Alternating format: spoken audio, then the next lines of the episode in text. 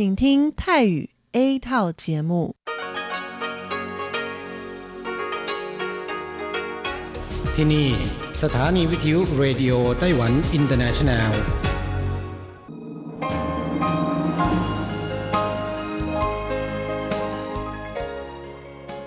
กลับมาฟังขณะนี้ท่านกำลังอยู่กับรายการภาคภาษาไทยเรดิโอไต้หวันอินเตอร์เนชันแนลหรือ RTI ออกกระจายเสียงจากกรุงไทเป ไต้หวันสาธารณรัฐจีน เป็นประจำทุกวันนะครับ นอกจากรับฟังทางเครื่องรับวิทยุได้แล้ว ยังสามารถรับฟังรายการผ่านระบบออนไลน์ได้ที่ thai.rti.org.tw หรือที่ RTI Fanpage นะครับ ขอเชิญติดตามรับฟังรายการของเราได้ ตั้งแต่บัดนี้เป็นต้นไป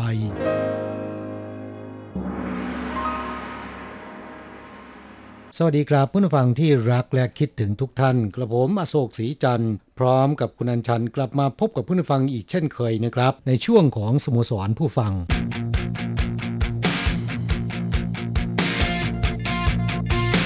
ข่าวเด่นประเด็นร้อน ครับวันเสาร์ที่ 14 สิงหาคมนี้ เป็นวันที่มีความสำคัญวันหนึ่งนะครับสำหรับหนุ่มสาวชาวจีนค่ะอ่า ในไต้หวันก็เช่นเดียวกันนะครับค่ะนั่นก็คือชีซี่ชิงเหรินเจี๋ยเป็นวันแห่งความรักของชาวจีนนะฮะค่ะ ถ้าจะพูดภาษาปากเปล่า ต้องบอกว่าเป็นวันวาเลนไทน์ของคนจีนนะคะอืมครับ ตามปฏิทินจีนเนี่ยวันนี้จะตรงกับวันที่ 7 เดือน 7 นะครับ ซึ่งปีนี้ตรงกับปฏิทินสากล 14 สิงหาคมนะฮะค่ะ คือวันเสาร์นี้นะคะครับอาจจะไม่ค่อยเป็นที่นิยมแพร่หลาย เหมือนอย่างวันวาเลนไทน์ของตะวันตกนะครับค่ะ แต่ระยะหลายปีมานี้เนี่ยรู้สึกว่าวันนี้ก็มีการรื้อฟื้นขึ้นมา ได้รับความนิยมมากกว่าสมัยก่อนนะฮะประมาณ 3-4 ปีมานี้ดิฉันก็สังเกตเห็นว่าในไต้หวันนั้นก็มีการฟื้นฟูวันแห่งความรักของชาวจีน หรือว่าชีซี่ชิงเหรินเจนะคะโดยมีกิจกรรมต่างๆ เพิ่มมากขึ้น อย่างไทเปเนี่ยที่ผ่านมา 2-3 ปีเนี่ยวันนี้ก็มีการจุดพลุกันด้วยนะคะที่แม่น้ำตั้นสวยนะคะครับที่บริเวณท่าเรือต้าเต้าเฉิงอาจจะก่อนหน้านั้นวันหรือ 2 วัน เอาเป็นช่วงวันหยุดพอดีนะคะ แล้วก็ในปีนี้บังเอิญว่าเป็นวันเสาร์แต่เนื่องจากยังมีสถานการณ์โควิดอยู่ ปีนี้ก็เลยไม่มีกิจกรรมเท่าไหร่นักนะคะ เพียงแต่ว่ายังโชคดีที่ตอนนี้เนี่ยสถานการณ์โควิดในไต้หวันเริ่มทุเลาลงแล้ว เพราะฉะนั้นปีนี้เนี่ยวันแห่งความรักของชาวจีนเนี่ยหนุ่มสาวชาวไต้หวันยังมีโอกาสไปทานอาหารมื้อค่ำที่โรแมนติกกันได้นะคะ ครับขณะที่หนุ่มสาวที่ยังโสด จำนวนมากก็ไปไหว้เทพเจ้าแห่งความรักนะครับ ซึ่งที่ไทเปที่ซินจูก็มีอยู่หลายแห่งด้วยกันนะฮะ อย่างที่ไทเปที่ดังๆ ก็คือศาลเจ้าเสียไห่เฉิงหวางเมี่ยวนะคะอยู่ที่ถนนตีฮวาเจเอ่อไม่ไกลจากสถานีรถไฟเท่าไหร่นักนะคะที่นั่นเนี่ยดังมากแล้วก็มีหนุ่มๆสาวๆเนี่ยไปเส้นไหว้กันเป็นประจำนะคะข่าวบอกว่าแม่นมากนะ ค่ะ เห็นว่าดังที่สุดแล้วก็เก่าแก่ที่สุดนะคะครับใครที่อยากจะสละโสดก็ไปลองกันได้นะค่ะเผื่อทีเทพเจ้าแห่งความรักของชาวจีนอาจจะช่วยได้นะคะ วันที่ 14 สิงหาคมนี้นอกจากเป็นวันแห่งความรักแล้วสำหรับคนไต้หวันก็ถือว่าเป็นการเริ่มต้นใหม่ของการที่จะได้ออกไปเที่ยวกันนะคะคือไต้หวันเขาเริ่มเปิดโครงการ Travel Bubble ระหว่างไต้หวันกับปาเลาระลอกใหม่ เขาเรียกว่าเวอร์ชั่น 2.0 นะคะครับเมื่อเดือนเมษายนที่ผ่านมานี้ก็เคยเปิดมาแล้วรอบหนึ่ง แต่ปรากฏว่าอ่า บินได้แค่ไม่ถึง 2 สัปดาห์ก็หยุดนะฮะ ค่ะ เนื่องจากว่าช่วงปลายเดือนเมษายนนั้น ไต้หวันเกิดการระบาดของโควิด -19 ระลอกใหม่นะคะครับทำให้จำเป็นต้องหยุดโครงการนี้ชั่วคราว แล้วก็ได้มีการประกาศปิดประเทศอีกรอบหนึ่งนะคะกราบที่สำคัญคือ ไปปาเรากลับมาแล้วยังต้องกักตัว 14 วันเต็มนะฮะแล้วก็ค่ะสังเกตอาการอีก 7 วันนะฮะทำให้คนที่อยากจะไปก็รู้สึกว่าแหมชะลอนะคะไม่อยากจะไปเพราะว่ามันยุ่งยากตอนขากลับ แต่รอบนี้มาใหม่ มีแรงจูงใจ ที่น่าสนใจหลายอย่างด้วยกันนะ ค่ะ อย่างเช่นที่คุณบอกเมื่อสักครู่นี้เรื่องของการขากลับต้องไปกักตัว 14 วัน แล้วก็สังเกตอาการตัวเองอีก 7 วัน คราวนี้ยกเลิกไปแล้วนะคะ เนื่องจากว่าสถานการณ์ทุเลาลงมาก และเรื่องนี้เนี่ยเป็นสิ่งที่ดึงดูดใจนักท่องเที่ยวเป็นอย่างมาก คือเที่ยวนี้เนี่ยเขาอนุญาตให้คนที่ไปเที่ยวปาเรากลับมาแล้วเนี่ย ไม่จำเป็นต้องไปกักตัวที่โรงแรมกักโรคนะคะ ก็ให้แค่สังเกตอาการตนเองแบบเข้มข้น 5 วัน แล้วก็อีก 9 วัน สังเกตอาการในระดับธรรมดา คือครับไม่ต้องกักตัวแล้วนะคะ ครับที่ดึงดูดใจชาวไต้หวันอยากจะไปกัน เพราะว่ามีวัคซีนให้ฉีดนะครับ มีโมเดอร์นาไฟเซอร์แล้วก็ จอห์นสันแอนด์จอห์นสันนะฮะค่ะ งานนี้เนี่ยนะคะก็กลายเป็นกระแสฮอตฮิตระลอกใหม่นะคะตั้งแต่ที่ศูนย์บัญชาการควบคุมโรคไต้หวันประกาศเปิดโครงการ Travel Bubble กับปาเลาระลอกใหม่เมื่อวันที่ 11 สิงหาคม ซึ่งจะเริ่มเที่ยวบินปฐมฤกษ์ในวันที่ 14 สิงหาคมนี้นะคะก็กลายเป็นที่สนใจของผู้คนในไต้หวันเป็นอย่างยิ่ง เนื่องจากว่ามันตอบโจทย์คนไต้หวันในช่วงนี้นะคะครับถึง 2 โจทย์ด้วยกัน นั่นก็คือ 1. พวกกลุ่มคนหิวเที่ยว เพราะอดเที่ยวมานานสองครับพวกหิววัคซีน เพราะว่าอยากฉีดมานานก็ไม่ได้ฉีดอย่างดิฉันนะคะครับเนื่องจากปาเลานอกจากเป็นประเทศที่ผู้ติดเชื้อเป็นศูนย์มานานนับปีแล้ว นอกจากนี้ที่ปาเลายังมีวัคซีนแบบ mRNA ทั้งไฟเซอร์โมเดอร์นาแล้วก็จอห์นสันแอนด์จอห์นสันให้เลือกฉีดกันได้นะคะ และที่สำคัญอย่างที่เรียนไปเมื่อสักครู่นี้ ทางการไต้หวันอนุญาตให้คนที่ไปเที่ยวปาเลาขากลับมาแล้วเนี่ย ไม่ต้องกักตัวด้วยนะคะครับคุณอัญชันก็วางแผนแล้วใช่ไหมฮะกำลังดูราคาอยู่นะคะ บริษัทนำเที่ยวชื่อดังของไต้หวันรายหนึ่งเขาเปิดเผยว่าตอนนี้เนี่ย เที่ยวบินไปปาเลาในช่วงเดือนสิงหาคมนี้ จองเต็มหมดแล้วค่ะ ไม่ทันแล้วนะคะ ผู้ที่สนใจต้องรอเดือนหน้า หรืออาจจะเป็น 2 เดือนข้างหน้าก็ได้อย่างที่ฉัน คิดว่าคงไม่ทัน เพราะเห็นว่าตอนนี้เนี่ยนะคะมีกลุ่มธุรกิจในไต้หวันหลายรายทีเดียว ติดต่อเหมาทัวร์ให้พนักงานเหมาทั้งเครื่องบินเลยนะคะ เพราะว่าเขาถือโอกาสพาพนักงานไปเที่ยว เนื่องจากช่วงนี้เข้าสู่ฤดูใบไม้ร่วงนะคะ ซึ่งเป็นฤดูการแห่งการพาพนักงานไปท่องเที่ยวของอกลุ่มธุรกิจในไต้หวัน ยังถือโอกาสพาพนักงานไปฉีดวัคซีนกันด้วย เพราะว่าถ้าให้รอกันเนี่ยพนักงานของเขาซึ่งเป็นคนหนุ่มสาวเนี่ยนะคะ ไม่รู้ต้องรอไปถึงเมื่อไหร่ ครับเป็นการมอบสวัสดิการขณะเดียวกันก็เป็นการรับประกัน ความปลอดภัยในด้านสุขภาพของพนักงานด้วยนะฮะ ซึ่งก็หมายถึงกิจการของเขาจะได้ไม่สะดุดนะคะครับก่อนหน้านี้เนี่ยเคยมีกลุ่มธุรกิจเอ่อของไต้หวันพาพนักงานไปเที่ยวแล้วก็ไปฉีดวัคซีนที่เกาะกวม อันนั้นไกลกว่านะคะแล้วก็ยังค่าใช้จ่ายแพงกว่า เที่ยวนี้นี่ไปแค่ปาเรานั่งเครื่องประมาณ 3 ชั่วโมงเสร็จๆจะเลือกทัวร์แบบ 4 วันหรือ 5 วันก็ได้ ราคาก็เริ่มตั้งแต่ 35,000 ไปจนถึงแบบหรูหน่อยประมาณ 70,000นะคะ ครับรอคุณอันชันไปกลับมาแล้วเนี่ยมาเล่าให้ฟังนะแหมเล็งอยู่นะคะเนี่ยครับอีกเรื่องหนึ่งที่อยากจะนำมาเล่าให้ฟังนะฮะชาวไต้หวันมีอายุยืนยาวมากขึ้นทำสถิติใหม่แล้วนะฮะค่ะเอ่อติดอันดับแถวหน้าของโลกเฉลี่ย 81.3 ปี โดยผู้ชายชาวไต้หวันเนี่ยเฉลี่ย 78.1 ปีนะครับ ผู้หญิงอายุยืนยาวกว่า 84.7 ปี ชาวเทเปอายุยืนยาวสุดนะครับ เฉลี่ย 84.1 ปี ชาวไถตง อายุยืนยาวต่ำสุด 76.5 ปีนะฮะค่ะกระทรวงมหาดไทยของไต้หวันประกาศตารางชีพแบบย่อประจำปี 2563 ปรากฏว่าชาวไต้หวันนะครับ มีอายุขัยโดยเฉลี่ย 81.3 ปี ยืนยาวขึ้นอย่างต่อเนื่อง โดยเพศหญิงเนี่ยมีอายุขัยโดยเฉลี่ย 84.7 ปี ผู้ชาย 78.1 ปีทำสถิติใหม่ทั้งคู่นะครับ ตัวเลขนี้จะต่ำกว่า สวิตเซอร์แลนด์ ญี่ปุ่น และสิงคโปร์ แต่สูงกว่าอายุขัยโดยเฉลี่ยของโลกนะครับ ตารางชีพแบบย่อประจำปี 2563 ของกระทรวงมหาดไทยไต้หวันพบว่า อายุขัยโดยเฉลี่ยของผู้ชายไต้หวันเนี่ยอยู่ที่ 78.1 ปี น้อยกว่าผู้ชายญี่ปุ่น แต่มากกว่าอายุขัยโดยเฉลี่ยของผู้ชายทั่วโลกถึง 7.9 ปี ส่วนผู้หญิงมีอายุขัยโดยเฉลี่ย 84.7 ปี ก็สูงกว่าตัวเลขโดยเฉลี่ยของโลก 9.7 ปีนะครับสำหรับประเทศที่ประชากรเพศชายมีอายุขัยเฉลี่ยสูงสุดได้แก่สวิตเซอร์แลนด์ 81.9 ปี ตามด้วยเพศชายของสิงคโปร์ 81.5 ปี ญี่ปุ่น 81 ปี ส่วนเพศหญิงของประเทศที่มีอายุขัยโดยเฉลี่ยสูงสุดได้แก่ญี่ปุ่นนะครับ 87.5 ปี โอ้โห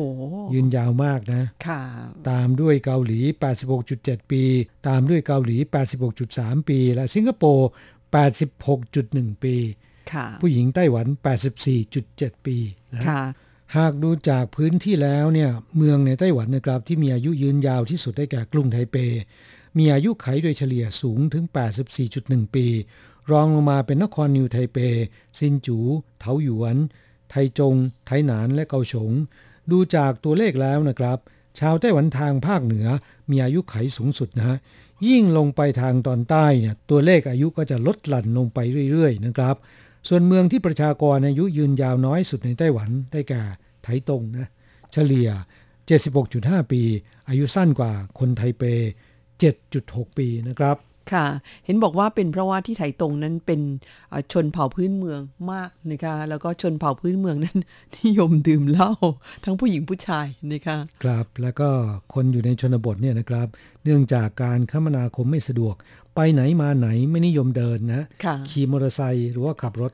ต่างจากคนในเมืองนะคะอืมคนไทเปนี่นิยมเดินกันมากนะคะ ครับอ่า สาเหตุที่ชาวไต้หวันมีอายุยืนยาวมากขึ้น กระทรวงมหาดไทยวิเคราะห์บอกว่า มาจากความเจริญก้าวหน้าด้านการแพทย์นะครับที่ยกระดับสูงขึ้น ประชาชนให้ความสำคัญกับความปลอดภัยของอาหารการกิน นิยมออกกำลังกายมากขึ้น แล้วก็มีคุณภาพชีวิตที่ดีขึ้น อย่างในกรุงไทเปมีระบบขนส่งมวลชนที่สะดวกรวดเร็ว ประชาชนจำนวนมากไม่ใช้รถยนต์ส่วนตัว ก็ไปมาสะดวกนะครับ ระหว่างขึ้นลงรถไฟฟ้า รถโดยสารประจำทาง ส่วนใหญ่จะใช้เดิน เพราะห่างกันไม่ไกลนะครับ รวมทั้งมีสวนสาธารณะจำนวนมาก มีศูนย์ออกกำลังกายของรัฐทุกเขตพื้นที่ และมีรถจักรยานสาธารณะราคาถูก และสะดวกแทบจะทุกที่ ประกอบกับมีโรงพยาบาลในมาตรฐานโลกมากมาย รวมถึงคุณภาพชีวิตที่ดีทำงานช่วงเช้าเนี่ย9นาฬิกาตื่น7นาฬิกา30นาทีหรือ 8 โมงเช้าก็ยังทันนะครับ ทานอาหารเช้าแล้วเนี่ยค่อยออกจากบ้านไปทำงานสบายๆนะฮะค่ะอ่าอายุยืนยาวเนี่ยเป็นเรื่องดีนะครับ แต่ต้องมีสุขภาพแข็งแรง แล้วก็มีสุขภาวะที่ดี แม้จะแก่แต่ก็เป็นผู้สูงวัยที่มีความสุขที่ช่วยตัวเองได้นะครับ ไม่ต้องไปพึ่งพาลูกหลาน หากอายุยืนแต่ไม่แข็งแรงต้องนอนติดเตียง อายุมากก็เป็นการทรมาน เป็นภาระของลูกหลานนะฮะ จึงแนะนำว่าควรจะใส่ใจดูแลสุขภาพตั้งแต่วันนี้ ด้วยการออกกำลังกาย พักผ่อนให้เพียงพอ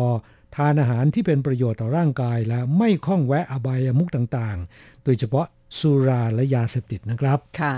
อ่าแล้วก็สำหรับคนไต้หวันแล้วนะคะอายุมากกว่า 80 ปีเนี่ยอ่ามีเป็นจำนวนมากทีเดียวที่เป็นเพศหญิงนะคะ แล้วก็ส่วนมากเนี่ยสุขภาพดีกว่าเพศชายนะคะอืมอันนี้เห็นจะจริงครับ มีอาม่าจำนวนมาก อายุ 80 กว่า เกือบ 90 แล้วนะครับ ยังไปว่ายน้ำไปออกกำลังกายอยู่ ดูแล้วเนี่ยอายุประมาณแค่ 6-70 ปีเท่านั้นเองค่ะถามอายุจริง ๆ ของอาม่าอาม่าบอกว่า 84 85 ปีแล้วจ้า ค่ะ ไม่น่าเชื่อนะคะแล้วครัก็บไม่ใช่คนสองคนหรือว่าไม่ใช่เรื่องแปลก เพราะว่าเราจะพบเห็นคนอายุ 80 กว่าปีที่เป็นอาม่าเนี่ย ดูสุขภาพดีแล้วก็ยังดูแจ่มใสเนี่ยมากเลยทีเดียวนะคะมากกว่าอากง มากกว่าอากง ครับไม่ทราบว่าเพื่อนผู้ฟังเอ่อเห็นด้วยกับเราหรือเปล่านะครับ เรื่องของอายุยืนยาวเป็นเรื่องดีนะค่ะแต่ต้องมีสุขภาพแข็งแรง แล้วก็มีสุขภาวะที่ดีนะ เพราะฉะนั้นต้องดูแลสุขภาพของเราตั้งแต่ในวัยหนุ่มสาว ตั้งแต่วันนี้เป็นต้นไปนะคะ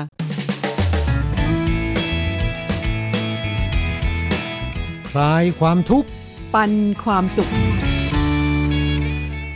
ครับช่วงนี้มาตอบจดหมายของผู้ฟังที่เขียนเข้าสู่รายการนะครับ ฉบับแรกนั้นมาจากคุณศิลป์บุญธีรพัฒน์จากสุพรรณบุรีนะครับ คุณศิลป์เขียนจดหมายเข้าสู่รายการเป็นอีเมล ลงวันที่ 2 มิถุนายนที่ผ่านมานี้นะครับเอ่อคุณศิลป์บอกว่าสวัสดีครับ คุณอโศกคุณอัญชัน วันนี้ฝนตกแล้วใช่ไหมครับ เห็นหน้าเฟซ RTI มีคนกลางร่ม พายุก็กำลังจะมา ก็ขอให้พายุฝนได้เข้าไต้หวัน ให้น้ำเต็มเขื่อนเสียทีนะครับ ปีที่แล้วเห็นคุณอโศกบอกว่า เห็นตัวอะไรไม่ทราบที่ปั้นไว้ในเขื่อนโผล่ขึ้นมาแสดงว่าน้ำในเขื่อนจะแห้งจดหมายฉบับนี้มาเมื่อช่วงต้นเดือนมิถุนายนนะคะ ตอนนั้นเนี่ยไต้หวันเผชิญกับภัยแล้งค่อนข้างหนักนะคะครับเป็นครั้งที่น่าจะหนักสุดในรอบ 50ปีนะฮะทำเอาใจหายใจคว่ำดิฉันละกลัวไม่มีน้ำอาบอืมครับแต่ยังดีช่วงปลายปลายๆเดือนมิถุนายนมีฝนตกลงมาบ้างนะครับค่ะแล้วก็อ่าต้นเดือนกรกฎาคม มีพายุไต้ฝุ่น พัดเฉียดไต้หวันไปอ่าผ่านหน้าบ้านแต่ไม่เข้านะครับค่ะนำพาน้ำฝนมาตกในปริมาณค่อนข้างเยอะนะฮะจนเขื่อนทางภาคเหนือหลายแห่ง น้ำล้นเขื่อน ต้องมีการปล่อยน้ำทิ้งนะฮะ ค่ะความแปรปรวนของสภาพอากาศโลกนะคะ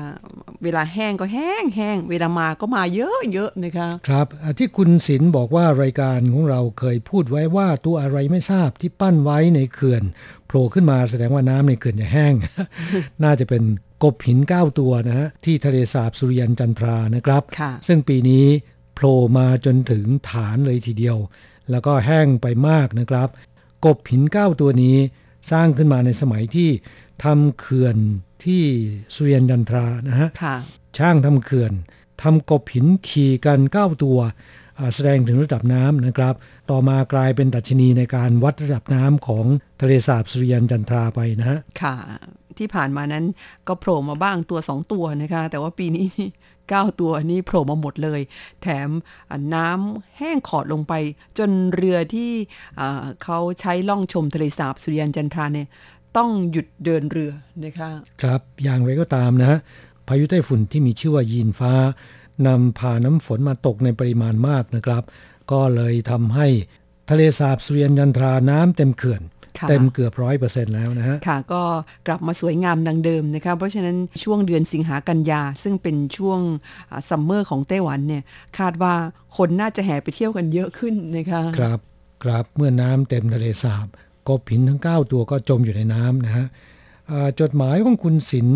ฉบับนี้นะครับ เล่าให้ฟังสภาพการที่บ้าน บอกว่าที่บ้านผมฝนแรงมา 3 ปีติดต่อกัน ชาวไร่ขาดทุนขายที่ดินใช้หนี้ไปก็เยอะ ไร่อ้อยไร่มันสำปะหลัง ถ้าฝนไม่ตก ไม่มีแหล่งน้ำช่วยก็ขาดทุน ปีที่ผ่านมาโรงงานน้ำตาลหีบอ้อย ได้แค่ 2 เดือน ก็ปิดหีบ ปีก่อนๆเคยหับอ้อยได้เกือบ 5 เดือน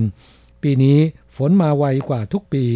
วันที่ 8 วันที่ 9 มีนาคม ฝนก็ตกลงมามาก และตกให้บ่อย ฝนทิ้งไม่นาน หลายวันก่อนพายุเข้าอ่าวแบงโกท่วมอินเดีย ทางภาคใต้ของไทย ก็ได้รับอิทธิพลของพายุไต้ฝุ่นลูกนี้มาก มีฝนตกเข้มข้นมากมาถึงประจวบเพชรบุรี กาญจนบุรี แล้วก็ถึงบ้านผม เลยไปถึงอุทัยธานี ก็ทำให้ชุ่มฉ่ำไปได้หลายวัน ขอให้พายุฝนเข้าไต้หวันเร็วๆด้วยนะครับ ครับก็ขอขอบคุณอ่าคุณศิลป์นะครับ ก็คงจะเป็นเพราะคำอวยพรของคุณศิลป์ทำให้ไต้หวันมีฝนตกแล้วนะครับ ค่ะเอ่อเช่นกันนะคะก็ขอให้บ้านเรานั้นฝนฟ้าตกต้องตามฤดูกาลเพราะมิฉะนั้นแล้วก็จะกลายเป็นปัญหาหนักไปอีกนะคะครับไม่เฉพาะปัญหาเรื่องโควิดเท่านั้น ครับกราบนอกจากสถานการณ์ดินฟ้าอากาศแล้วนะครับ คุณศิลป์ยังเล่าเรื่องของสถานการณ์โควิดอ่าที่เมืองไทยมาให้ฟังด้วย วันนี้เมืองไทยติดโควิด -19 กันมาก วันที่ 2 มิถุนายนติดเชื้อตั้ง 3,000 กว่าคน ตายไป 38 คน เสียดายตายมากขึ้น 20 กว่าบ้าง 30 กว่าบ้าง มีวันหนึ่งตายถึง 43 คน ครับนั่นเป็นสถานการณ์เมื่อต้นเดือนมิถุนายนนะ พอมาถึงปลายเดือนกรกฎาคมเนี่ยยอดผู้ติดเชื้อรายวันที่เมืองไทยพุ่งขึ้นเป็น 1 7 0 0 0 1 8ถึง20,000นะค่ะ แล้วก็ยอดเสียชีวิตนั้นเกินร้อยนะคะ ก็เป็นเรื่องที่ทำให้ผู้คนวิตกกังวลกันนะคะครับอ่าในช่วงเดือนมิถุนายนไต้หวันก็ติดเชื้อกันมากเหมือนกันนะครับ วันละเกินกว่าร้อยคน มีผู้เสียชีวิตหลายสิบคน แต่ยังดีนะครับช่วงนี้สถานการณ์ในไต้หวันสามารถควบคุมไว้ได้แล้วนะฮะสำหรับเมืองไทยนั้นก็ขอภาวนาให้สถานการณ์ดีขึ้นเรื่อยๆนะครับ ค่ะ ส่งกำลังใจไปให้เมืองไทยนะคะ คุณศิลป์บอกว่าสถานการณ์ในไต้หวันดีขึ้น แม้ว่าจะภัยแล้ง อดน้ำตาย ยังไม่น่ากลัวเท่าติดโควิดตาย แล้วก็ขอให้รายการของเราจัดส่ง นิตยสารพาโนรามาไปให้อ่านด้วยนะครับ เคยได้รับเล่ม 23 24 25 เล่มใหม่ยังไม่ได้ ของเก่าที่มีอยู่ให้เพื่อนไปอ่าน แล้วก็บอกเพื่อนไปขอเองกับ RTI ครับรายการของเราจะจัดส่งให้นะฮะค่ะอ่า คุณศิลป์บุญธีรพัฒน์นะครับ แล้วก็เพื่อนผู้ฟังท่านอื่น ๆ ที่อยากจะได้นิยสารฉบับนี้ เราแจกให้ฟรีนะครับ เพราะว่าได้รับอนุเคราะห์จากสำนักพิมพ์ไต้หวันพาโนรามาจำนวนหนึ่งนะฮะคอยแจกให้กับเพื่อนผู้ฟังของเรา ค่ะ นิตยสารฉบับนี้นั้นออก 2 เดือนต่อเล่มนะคะแล้วก็ถ้ากว่ามีเล่มใหม่ออกมาเนี่ยเราก็จะมีการประกาศผ่านทาง Facebook Fanpage ของ RTI นะคะเพื่อนผู้ฟังที่สนใจก็ติดตาม แล้วก็ถ้ามีประกาศเนี่ยก็ขอเข้าสู่รายการมาเราจะจัดส่งไปให้นะคะฉบับต่อไปเป็นจดหมายของคุณครูโกเมน พัทรสิทธิกุลชัย เป็นอีเมลเมื่อวันที่ 18 กรกฎาคมนะคะบอกว่า สวัสดีครับอาจารย์อโศกและอาจารย์อัญชัน สัปดาห์นี้ผมไม่ได้ติดต่อข่าวโควิดมากเท่าไหร่ เพียงแต่ฟังผ่านๆเพราะติดเชื้อกันเยอะเหลือเกิน ข่าวเศร้าๆมันเยอะ จนทำให้จิตใจมันหดหู่ ที่จังหวัดน่านก็จัดทำโรงพยาบาลสนามกันถึง 3 แห่ง แห่งสุดท้ายหรือล่าสุดก็ไปสร้างกันที่มหาวิทยาลัยสงฆ์ใกล้บ้านผมทางคุณแม่บ้านก็ทำขนมบัตเตอร์เค้กไปให้เจ้าหน้าที่ได้ทานกัน ก็คงเอาใจช่วยในส่วนนี้แหละครับ จะให้ไปช่วยรักษาก็คงไม่ได้ ทางแม่บ้านก็ไม่ได้ไปคุกคลีกับผู้ป่วยโควิด เนื่องจากมีปัญหาเรื่องระบบทางเดินหายใจ ทางหน่วยงานต้นสังกัดจะไม่ให้บุคลากรที่เป็นกลุ่มเสี่ยง ไปบริการผู้ป่วยโควิดเป็นอันขาด เพราะถ้าติดเชื้อทีโอกาสที่จะมีชีวิตก็ยุ่งยากมาก เจ้าเชื้อโควิดนี้ชอบเหลือเกินที่จะลงปอด และจะทำให้ระบบหายใจล้มเหลว หลายสัปดาห์ผ่านไป สถานการณ์โควิดที่ไต้หวันก็เริ่มเอาอยู่ แต่ที่เมืองไทยชักแย่เสียแล้ว ผู้ป่วยโควิดทั้งหลายก็ชวนกันกลับภูมิลำเนาของตนเอง โดยหอบเอาเพื่อนๆกลับมาด้วยเยอะทีเดียว วันก่อนที่จังหวัดน่านก็มีเพิ่มทีเดียว 50 กว่าคน เล่นเอาขวัญผวาไปตามๆกัน ส่วนนักเรียนที่โรงเรียนผมมีกรณีที่ผู้ปกครองทำโรงงานเครื่องเงิน และสัมผัสผู้ติดเชื้อ โดยได้มีการกักตัว ทั้งตัวผู้ปกครองและตัวนักเรียน ยิ่งทำให้ผู้ปกครองของนักเรียนที่เหลือ และคณะครูกลัวกันไปหมด ลายกลุ่มของโรงเรียน ลายกลุ่มของห้องเรียนสายแทบไหมผู้ปกครองก็ถามเรื่องการหยุดเรียน และมาตรการต่างๆ ของทางโรงเรียน ท้ายที่สุดท่านผู้อำนวยการพิมพ์ตอบกลับเรื่องนี้ว่า ถ้ารอให้เชื้อโควิดหายไปจากโลกของเรา ลูกหลานของเราคงไม่ได้เรียนหนังสือกันพอดี ถ้าใครกลัวมากก็ขอให้พักการเรียนไปเลยหนึ่งปี อ้าวผู้อำนวยการของเราทำไมตอบผู้ปกครองเยี่ยงนั้นทำเอาผู้ปกครองมึน กับคำตอบกันไปเป็นแถวๆ คณะครูก็มึนกับคำตอบของท่านผู้อำนวยการเช่นกันครับ เล่าถึงผู้อำนวยการของผม ท่านไม่เคยสวมใส่หน้ากากอนามัยในตอนสอนหนังสือเลยครับ คือท่านไม่กลัวโควิด ท่านกลัวที่จะไม่ได้สอนนักเรียนมากกว่านะคะแล้วก็คุณครูโกเมนยังเขียนภาษาจีนเข้ามาว่าซื้อเยเยาสือใจ เจีงถ่ายสร้างโอ้โห นี่เป็นอุดมการอันแน่วแน่ของผู้อำนวยการโรงเรียนคุณครูโกเมน เหมือนกับทหารที่มีอุดมการว่าจะตายต้องตายในสมรภูมินะ ค่ะ คุณครูโกเมนบอกว่าในส่วนนี้ต้องยอมนับถือในสปิริตของท่านเลยนะคะ แต่ดิฉันว่าให้ผู้อำนวยการใส่หน้ากากอนามัยหน่อยดีไหมคะ จะได้ปลอดภัยนิดนึงนะคะ เพราะว่าสถานการณ์ในช่วงนี้นี่มันก็ไม่ค่อยน่าไว้ใจกันเท่าไหร่นักนะคะ ครับบอกว่าถ้าติดเชื้อโควิดขึ้นมา มันไม่ได้แบบว่ากินยาพาราแล้วก็หายขาดนะครับ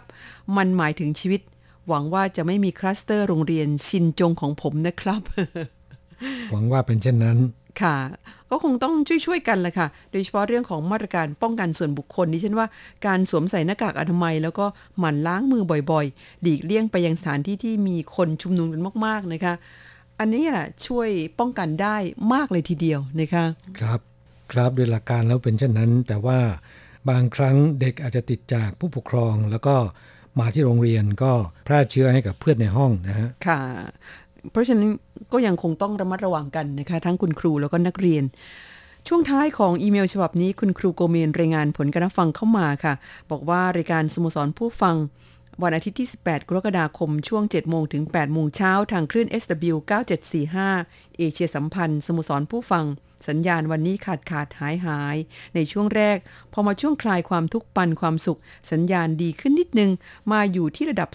2 มาถึงรายการช่วง 30 นาทีหลัง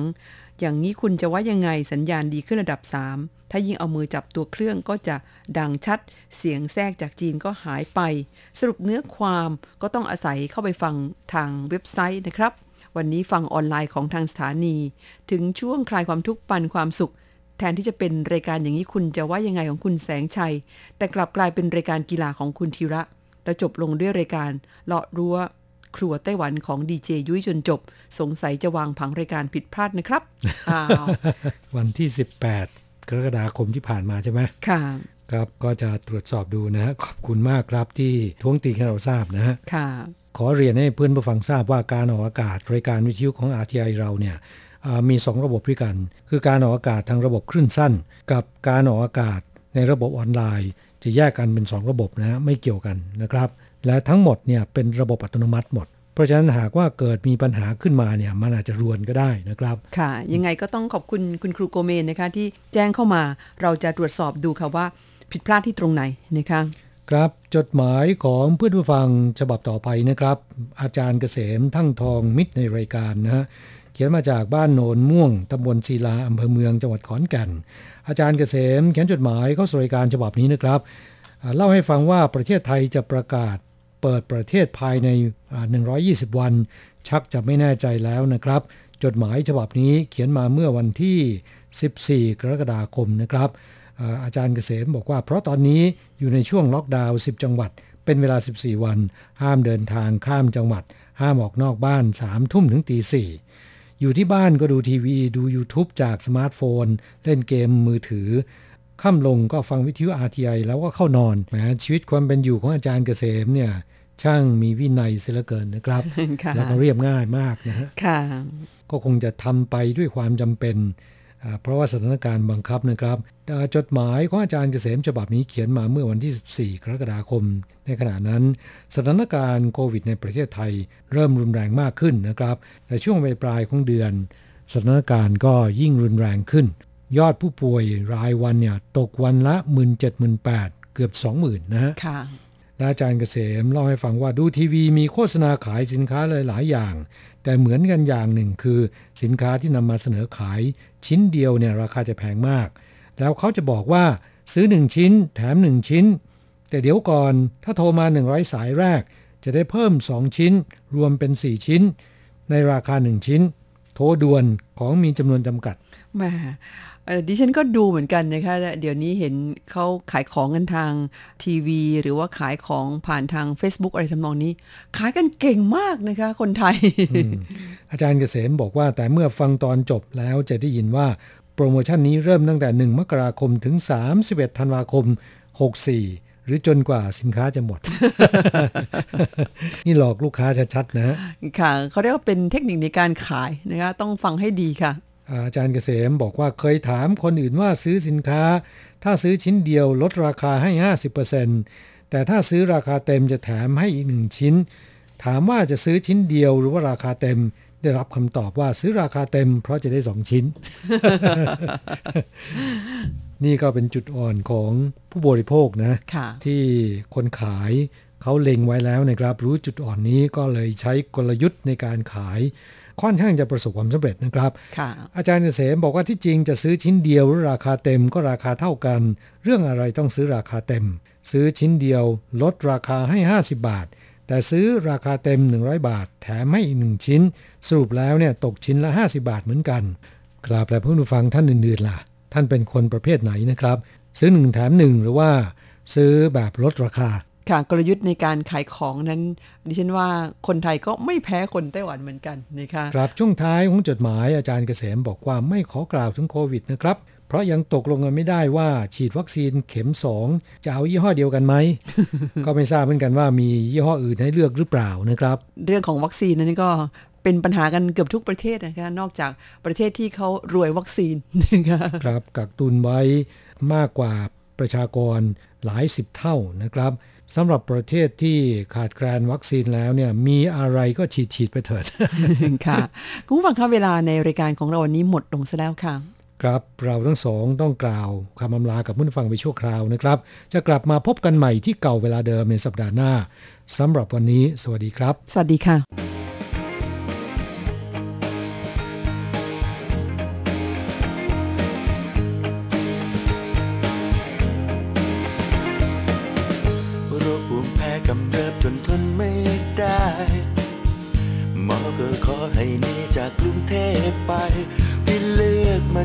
วันนี้ เพราะเห็นว่าอากาศดี